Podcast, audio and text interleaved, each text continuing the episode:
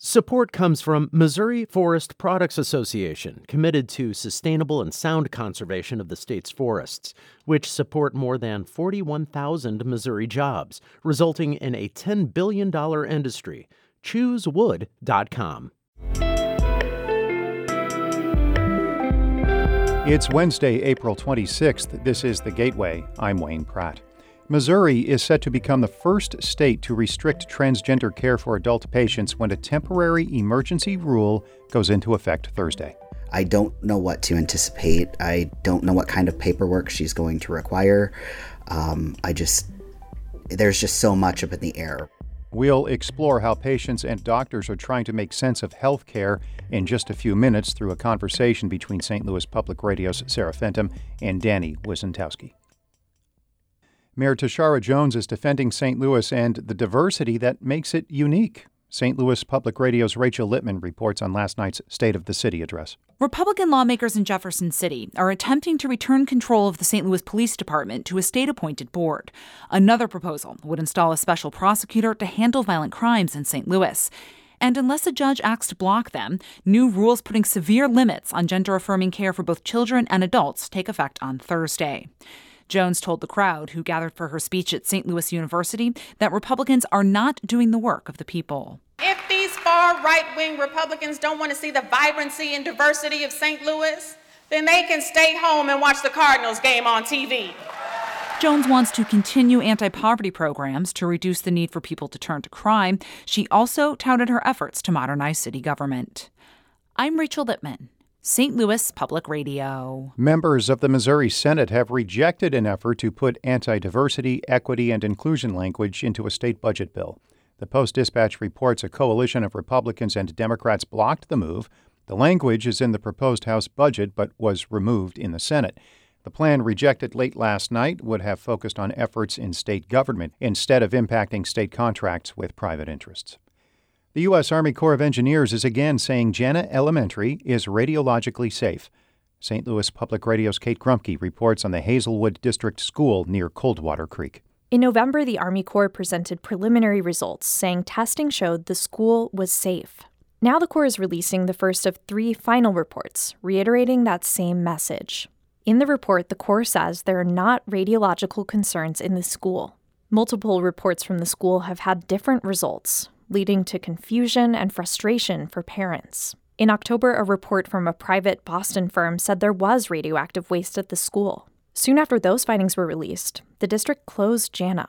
Since then, the Army Corps conducted more testing and said it didn't find radioactive material above the expected range of background levels. A consultant hired by the school district to test also said the school is safe. I'm Kate Grumke, St. Louis Public Radio. St. Charles officials say an agreement is still in the works after a deadline to give Ameren access to a contaminated water well field passed with no deal. The Environmental Protection Agency gave the city and utility until yesterday to reach an agreement involving the Elm Point well field. Ameren is taking steps to clean up the area's toxic chemicals that clean heavy equipment. Utility crews have installed subsurface barriers on nearby private property to prevent further water contamination. Governor Mike Parson has appointed three people to the board that oversees the University of Missouri system. As St. Louis Public Radio's Jonathan Ahl reports, one would break a long-standing trend. The current board members hold 7 degrees from Mizzou and none from the other three campuses combined. Appointee Robert Fry would change that. He's a UMKC grad. Secretary of State, gubernatorial candidate, and Missouri S&T alum Jay Ashcroft says all of the campuses need to have representation on the board. I think having more voices involved from different areas helps you to get the best solution and to help you to maybe see unintended consequences that if everyone went to the same school, you might be able to avoid. The other appointees are St. Louis attorney Robert Blitz and philanthropist Jeannie Sinkfield of Westphalia. The Senate is expected to take up the nominations this week. In Rolla, I'm Jonathan Ahl, St. Louis Public Radio. The Repertory Theater of St. Louis's artistic director is stepping down after 5 years. As St. Louis Public Radio's Chad Davis reports, Hannah Sharif is taking a job in Washington, D.C. Sharif will leave the theater in June to become artistic director of the Tony Award-winning Arena Stage in Washington, D.C. Sharif was the first black woman to head the rep and has directed the highest-grossing shows in the theater's history. Sharif also led the theater during the coronavirus pandemic, helping to produce virtual shows with other theaters across the country.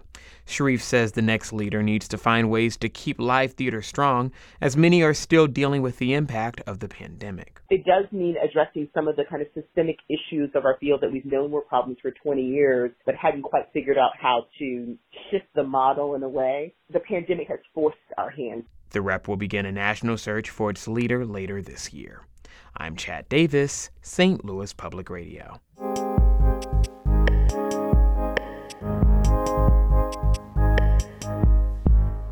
Transgender people in Missouri are seeking answers about the future of their health care. A temporary emergency rule from Missouri's Attorney General takes effect Thursday and will put significant restrictions on gender-affirming care for adults. Patients will have to prove they do not have existing mental health problems and had 3 years of gender dysphoria before receiving treatment. St. Louis Public Radio's Sarah Fenton has been investigating the issue, and our Danny Wicentowski talked with her about what she's hearing from patients and providers. Sarah, you've been talking to trans patients. How are they reacting to this news? The two biggest reactions I'm hearing from trans people are fear and uncertainty. The Attorney General has for the last few months talked a lot about placing restrictions on who can receive hormones and other treatments, but his language has focused mostly on people under 18. So when Bailey filed the rule earlier this month, it turned out these restrictions applied to people of all ages, and that surprised a lot of patients. The regulations in the rule say people who are already receiving this kind of treatment are exempt from some of the new requirements. Patients have criticized other provisions of the rules, saying they're really confusing or downright impossible to follow. One part of the rule mandates that trans people prove that their gender identity is not being influenced by other people or social contagion, as the rules refer to it. And providers and patients aren't also sure about how regulations will apply to existing patients in the future. For example, will it be something that they retroactively need to prove? I talked to Michaela Joy Kramer, a trans woman who's the executive director of the Metro Trans Umbrella Group here in St. Louis. She said last week's support group for trans femmes was the largest group they've probably had ever. More than 50 people showed up because they're all so worried. To hear a provider say, we don't know, or to hear a provider say, yes, you'll absolutely have care, I don't know what as a trans person to believe right now, and I'm probably the more plugged-in person. So beyond just being scared about losing health care, trans people just see this as an attack on their very being and identity.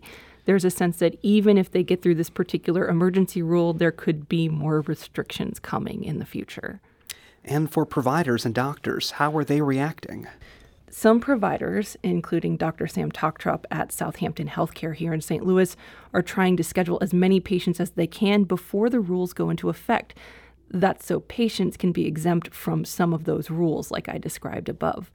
I should also mention Tochtrop is a plaintiff in a new lawsuit seeking to halt the Attorney General's rules before they go into effect this week. Tochtrop says the clinic will continue to treat its patients, but he's fielding a lot of calls from terrified people. I probably had like 4 or 5 patients who have reached out to me and said, hey, how much of my, prescription can I get at one time because I need to keep a stock so I can move out of the state. But other providers have told existing patients they can't continue offering them hormones. That's what happened to AJ Hackworth. He's a 34-year-old transgender man from Springfield. He's been receiving gender-affirming care for more than 6 years. After the Attorney General unveiled the new rules, AJ got an email from his provider at Cox Health, and that said after April 27th, under the new rules, he could no longer be prescribed gender-affirming hormone therapy. It's just derailed my entire week, honestly. The provider is saying that she will do everything she can to continue care, and that she is there for us. But it doesn't feel like anything is really changing. I don't know what to anticipate. I don't know what kind of paperwork she's going to require. There's just so much up in the air. Yeah, so to give an example of how up in the air everything is, just 2 days later, AJ's doctor gave him an update. and he was told his care would not be interrupted as long as he complied with the Attorney General's rules. But AJ says he still isn't sure about what that means and how he can do that. If he has to change doctors or find new therapists, meet new psychiatrists, it's going to take a long time, and that could cause a lapse in his care. So you've mentioned that you've heard a lot of patients are terrified. Where does that terror come from? People are obviously worried about continuing their treatment. So pausing hormones, for example, can cause physical regression. That means a person taking feminizing hormones who stops suddenly could see her body fat redistributed, her hair start growing back on her face, that kind of thing. And there's also the mental health risks for people who go off hormones. I talked to Axel Pollock, a 24-year-old college student who began his own gender-affirming care in September. He was prescribed hormone therapy through the Gender Center at Washington University in St. Louis. He says that transitioning has felt like freedom, and that he and his partner are worried about that freedom being taken away from him.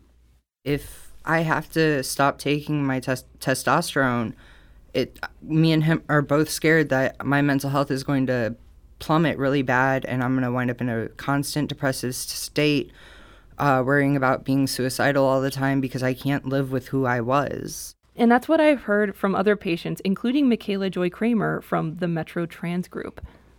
This is life and death for many people. And to know very close friends and community members who have died by suicide recently as a result of a lack of support in their families, a lack of access to care, it's crushing. You know, what could happen in the future here for these folks?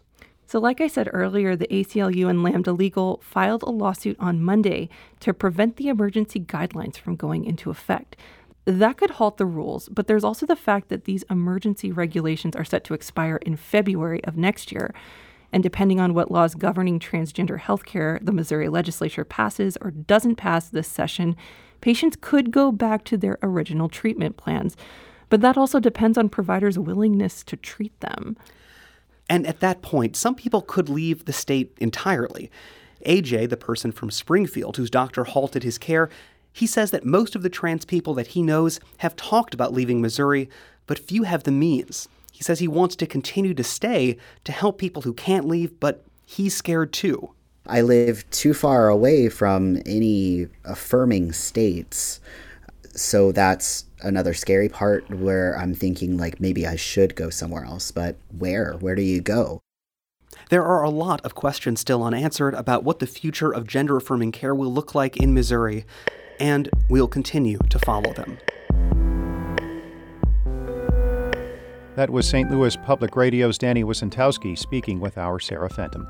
Jonathan Ahl edited that report. Ashley Lisenby is the news director of St. Louis Public Radio, a listener-supported service of the University of Missouri-St. Louis.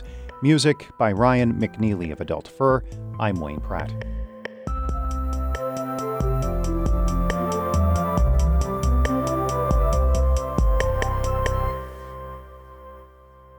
Support comes from Mosby Building Arts, a design-build company committed to remodeling the right way. Visit callmosby.com to get project inspiration for any room of your house.